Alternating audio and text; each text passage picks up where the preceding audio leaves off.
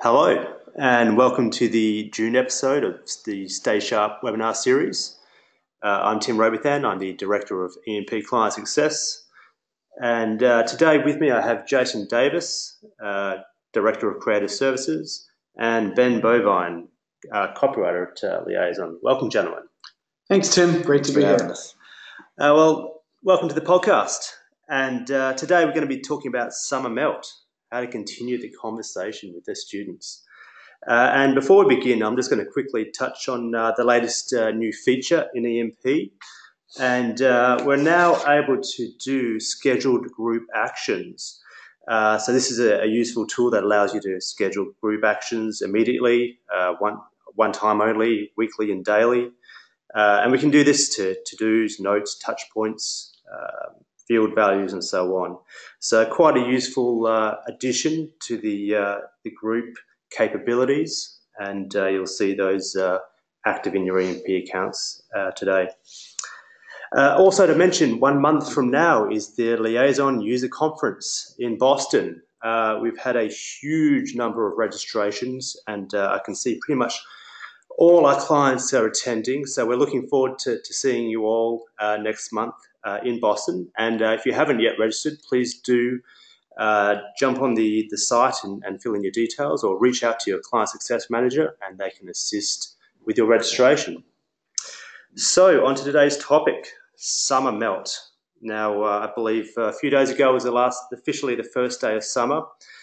And uh, Ben just came up with an interesting statistic the other day, and he came across a Harvard University study that mentioned 10 to 40 percent of students that say yes to a chosen institution will not make it on their first day to class.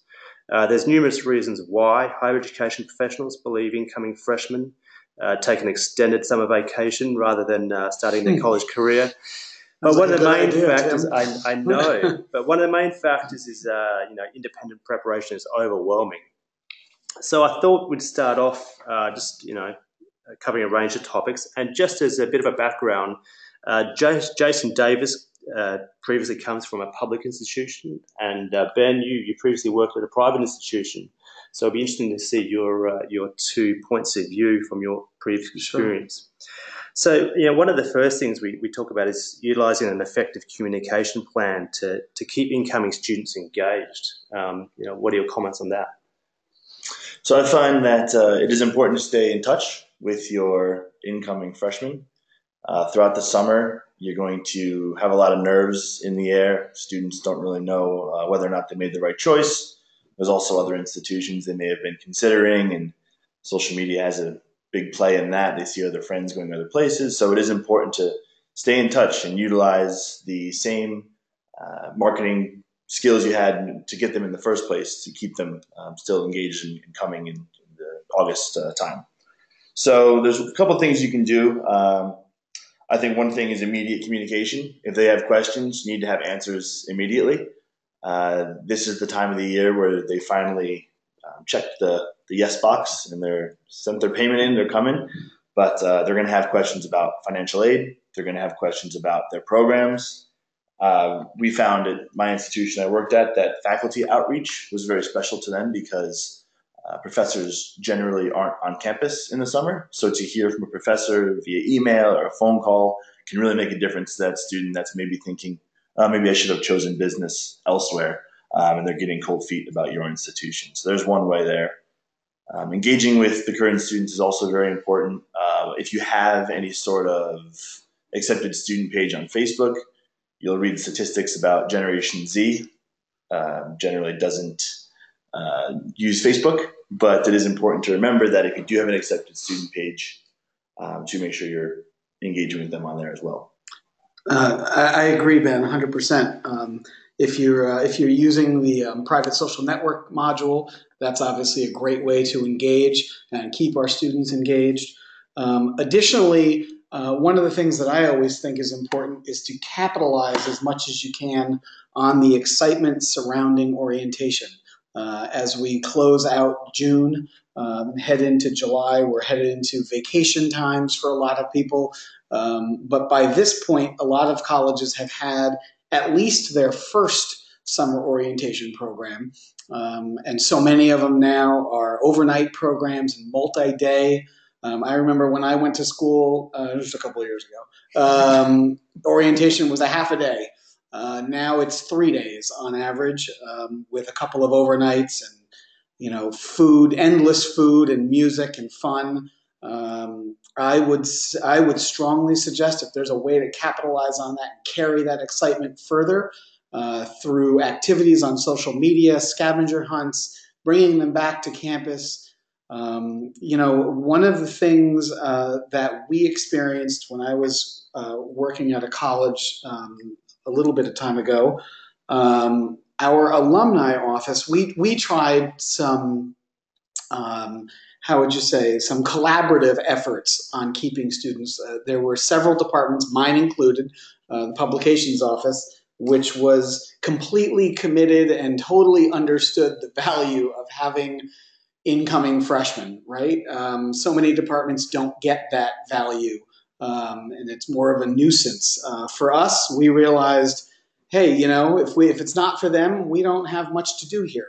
Um, so what we did was we collaborated with the alumni office as well as the admissions office, um, and we developed um, alumni summer barbecue programs. Um, and I think we had at the height we had four in a summer. I think we had one in June, two in July, and one in early August. Um, they were hosted by different alums from around the region. We typically drew from the state of Connecticut. Uh, we drew from eastern New York and southern western Massachusetts. Um, and we would try to have regional barbecues.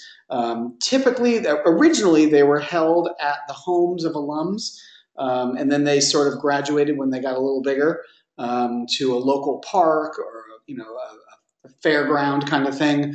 Um, and they were, you know, we had on average probably between 60 and 110 attendees. Um, and of those attendees, there were probably 40 to 60 families um, representing, you know, different areas of the of the region. Um, they were casual, very casual events. We had a lot of fun. There was music. There was a ton of food. There were lawn games.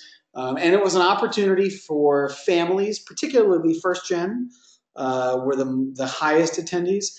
Um, and they often had uh, questions and things that they wanted to share and kind of get some information. And that, that leads me to a point I was just thinking of earlier. Ben, you mentioned, you know, Facebook and not necessarily always directly relevant to the, the current generation enrolling, but I mean, parents play parents definitely Tim.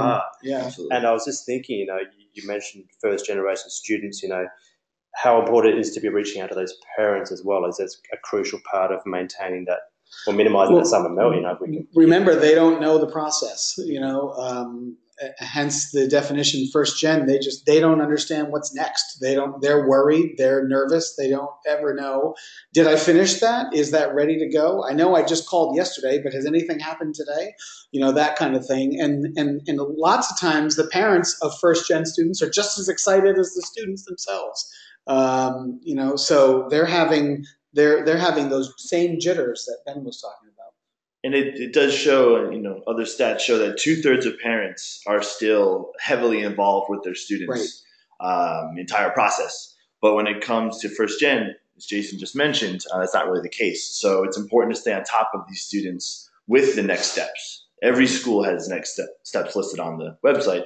It's important to follow up with these students, making sure they're completing their next steps and um, you can even build a marketing campaign around that. And, and, talking on next steps, I was thinking, you know, you see so many of these campaigns, and, and Ben, I know you're working on many of these, and Jason, you're mm-hmm. involved in overseeing so many of these campaigns. What are some of the techniques or approaches you're seeing? Is it simply a next steps sort of marketing campaign, or is it more strategic than that? I think, uh, from my point of view, um, it's a combination of both of those things. I think some some universities have far more robust yield programs, um, and you know they're they're certainly more strategic in their approach. I think there's things that they want to say. I think one of the smartest things to do, um, from my point of view, is to is to get together with your fellow departments um, that are involved in the enrollment of a new student uh, whether that's housing, health services, student affairs, academic affairs, admissions, Loans, get the loans, athletics, um, get those groups together uh, ahead of time, not now. now is it's, it's a little late, unfortunately, um, but uh, do this earlier in the year um, and determine okay, what is it your department does? What is it your department needs from these new students and their families? And let's get this out and built out on a schedule. And let's get this built out so that we understand what each person's role is and what the kinds of things that they're going to need. And then you can synchronize your communication. I think that's the most important thing is to show these students and families that you've you've done your research and you understand what it is that you need, and you understand when you need it, and you're very clear about this stuff, um, and that you're not, you know, sporadically sending out a mailing here and a mailing there, and there's things overlapping in the mail. They're getting an email that, you know, uh, contradicts something that they got two days ago that said that a deadline was Tuesday and it's actually last Monday. You know, all of these things. If you can collaborate that information and speak with one voice um, I think that that's hugely important. And obviously, you know, working working with something like EMP, a communications platform, I think it, it just naturally makes it simple to coordinate that communication. And to be more intentional with students Absolutely. after they submit their enrollment deposit. Exactly the right word. Don't just, you know, be sent like Jason just said, sending emails here and there. Be intentional with what you're doing. Um, you can utilize current student workers. Every admissions office has them over the summer. So while the campus may look empty, there's still There's a lot of activity a lot of movement going on in admissions, financial aid, housing. Get those student workers involved, um, you know, to kind of relieve some of the stresses that parents and the students are going to have, and be, make yourself available. You know, one of the things that I experienced was um, I'm not going to say arguments, I'm going to say discussions about how wisely or unwisely we might have been using marketing dollars. I think, again, a lot of that comes down to how well you're communicating what you're doing and involving different parties. So if you're bringing in athletics, if you're bringing in faculty and department heads and department chairs, and you're bringing in all of these different um, bodies, right, within the university, I think you're going to have a in, overall, everyone's going to feel like they're involved in the process, and then therefore there's going to be a much greater buy-in than you normally would get. Oftentimes, when we work siloed, we end up working alone ultimately, and I know that sounds kind of redundant, but you you end up working alone. You end up fighting alone uh, because you, you know there's there's competing interests for resources. So I think if again, if you can work together, if you can bring that message more collaboratively, and then you can all sort of go for the goal together. Um, and I think in the end, enroll a much bigger, better class. So I, I think what I'm hearing from, from both of you today is, is really it's more about rather than just the, the non-traditional outreach and you know are you coming please still come you know it's it's about creating exciting content um, Yep. and not just in your traditional outreach but social media whether it's school websites or, or what other medium you're trying to communicate with your students That's right. um, and, and as you mentioned it's it's content's also relevant to who's delivering this content whether it's coming from alumni or faculty or Yep. student reps or And it's, like Ben said, it's well. intentional. Yeah. Uh, the outreach has to be intentional. It has to have a purpose. Um, and, uh, outreach for the sake of outreach is not helpful. Um, I think outreach with a purpose and with a goal in mind of, of, of, of achieving something, whether it's a form getting submitted, whether it's a payment being made, or whether it's you know a response. Whatever that response is, if you're putting a message out there, anticipate a response and expect that response. And um, I, I think you'll be better off in the end. And I think what you're proving to that student is that you're engaging them and their family. And for a lot of students, I think that the dream, the goal, the idea of college is that personalization. I'm going to meet my friends for life. I'm going to Yeah. graduate with a degree that I'll always remember and have the best four years or two years or whatever of my whole life. So that personalization that you know we offer at EMP, I think that's really important for students that feel a little bit lost between deposit to you know August, whatever, when they start. Um, and in terms of creating content, you know, the layperson sees four seasons of the year. There's there's fall, there's winter, spring, and summer. In the admissions world, everyone knows it's it's travel season, it's reading season, it's yield season, and then it's summer summer melt. so um, it is important to follow those four seasons. Let's and- buck that trend. yeah, exactly. Uh, make sure that you are looking at your content um, over the summer because how it works generally is uh, when you're busy, you know, traveling, reading, yielding, uh, you have all the content in the world. There's students on campus, there's clubs and organizations that are, you know, robust, and uh, in the summer, there's no one there to talk about the accomplishments of students and graduation ceremonies and these kind of things. So it's important to look for content during the lazy days of summer um, through alumni events, through orientation pictures, videos. Get the students that haven't gone to orientation yet excited about orientation, um, financial aid figures, scholarship um, seminars, things like that. That's a, a really good point that you just brought up about getting those kids who didn't come to orientation. Um, I know of only a handful of our client schools that mandate orientation programs. Um, others I know don't. Um, I, I know where I was working in the last year or two, we did begin to mandate orientation. I'm not sure where if you did it We uh, it. You did, okay. Um, I, maybe it's becoming more popular to mandate it, and I think probably with good reason. Um, you know, it, it, but remember also, if you're mandating something, it's also got to have some value to it. Um, and you know, lots of students I know um, play the, the the orientation game. You know, just like they deposit at more schools than they ever did before.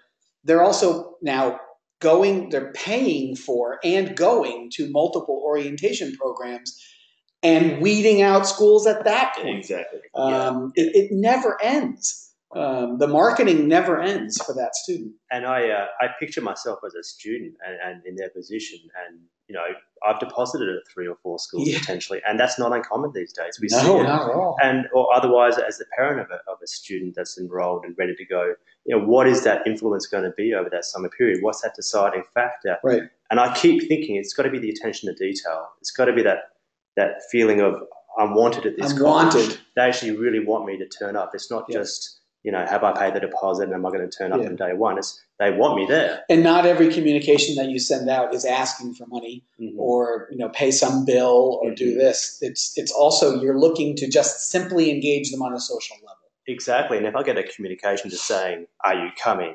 Yes or no? Well, that's not really saying we want you. We want you. just- we want to know your response. and so I think that personalization you keep touching on and that style of communication that does personalize it and make them feel important and make them want to turn up to campus on day one. I, I'd almost go so far as to think if you're doing a really good job engaging your students and you're getting high responses and you're getting interested uh, students asking questions who are interested, parents, I almost would go so far as to think you don't need to ask them, Are you coming? Because you'll know in your collective admissions staff heart, they're coming. And why would they not come? We've given them a great experience. We've had barbecues, we've had, you know, family fun days, we've had uh, social media exchanges, we've had opportunities for them to meet and greet each other. They've had, you know, all these different experiences. You'd almost be shocked that why didn't Jimmy show up? We had a great time. We met six times over the summer, you know, so it's going to be like a stunner when they don't come. So I would I would almost go so far as to question, you know, if you're doing a really good job, maybe you don't need to ask that question and sort of, you know, leave that out there as kind of a And I think that's just one more thing that our, our portals kind of add to this is because you have an admissions face on every portal. So Yep. ultimately, they call admissions staff, they call them admissions counselors, not admission salesmen. So you have to put on your counseling shoes over the summer when they have these difficult questions to, to ask. And um, you want to be there as their face of the college. And, you know, when they show up to campus on August 1 or August 20th or whenever, um, they may not even acknowledge that you're there because they have so many friends already from orientation. but if they do um, need a friend, at least know that you're there in the admissions office. And don't feel sad. Somebody else will need you soon. exactly. Uh, Right around the corner. but there's always someone to counsel. So it's it's just one final wrap up sort of question, uh, just based on your previous experience at at both the public institution and the private institution. Was there, was there any one classic scenario you saw in your times there that sort of dictated how you approach summer melt? I mean, were were there actual large summer melt issues where you worked, or was it something that sort of was pretty static during the time you were there? Well, I'll, I'll do a good and a bad. So Go for it. I'll, I'll start with the bad. So we had one um, family that came from Maine, coming to an urban city in New York, and she was coming once once a week from May until August. And um, we worked with her. We got her the extra funds she needed to to just Bought her lunch every week. exactly. Yeah. Pretty much picked her up from the train station after a while, to be honest. Um, and she finally got on to the campus on um August 30th, and she um, stayed for two weeks, and she left. And I was heartbroken because I had counseled her, I had worked with her, I got her what she needed. So you know, This was a personal sort of affront. there's not a pot of gold at the, at the end of every at the end of every rainbow. But the good story is, so this is this past year. Uh, this per- particular um, woman engineer that I had, she was very interested in coming to Manhattan College for or my college for whatever reason. Um, she was getting a uh, another school poaching her, and so we were uh, trying to fight off the schools poaching her because she was a top notch student. Yep. She was participating in everything we had to offer, from the accepted student pages to contacting our office to coming in for different events besides orientation. Um, so she just graduated this past year, uh, valedictorian at this college. Wow. So I fought for her throughout summer melt. We almost lost her twice to two bigger schools, and That's awesome. we kept her. And uh, it shows that you know if you put in the time, Paid put in off. the effort, it pays off. a That's exciting. Story. That's exciting. Good deal. Excellent. Okay. Well, uh, unless there's anything else to add today, gentlemen, thank you very Mhm. much for your input. And uh, we uh, we hope all our clients out there are having a, a good season and uh, are preparing for their summer melt. And uh, please remember, at any point you can uh, reach out to your client success managers. Uh, they're here to help and to advise. And uh, once And again, if you have any strategy ideas of your own, share it with us. please do share. Uh, and once again, uh, we have the Liaison User Conference uh, one month from this week. Uh, so we hope to see you all there. And thank you very much for your time.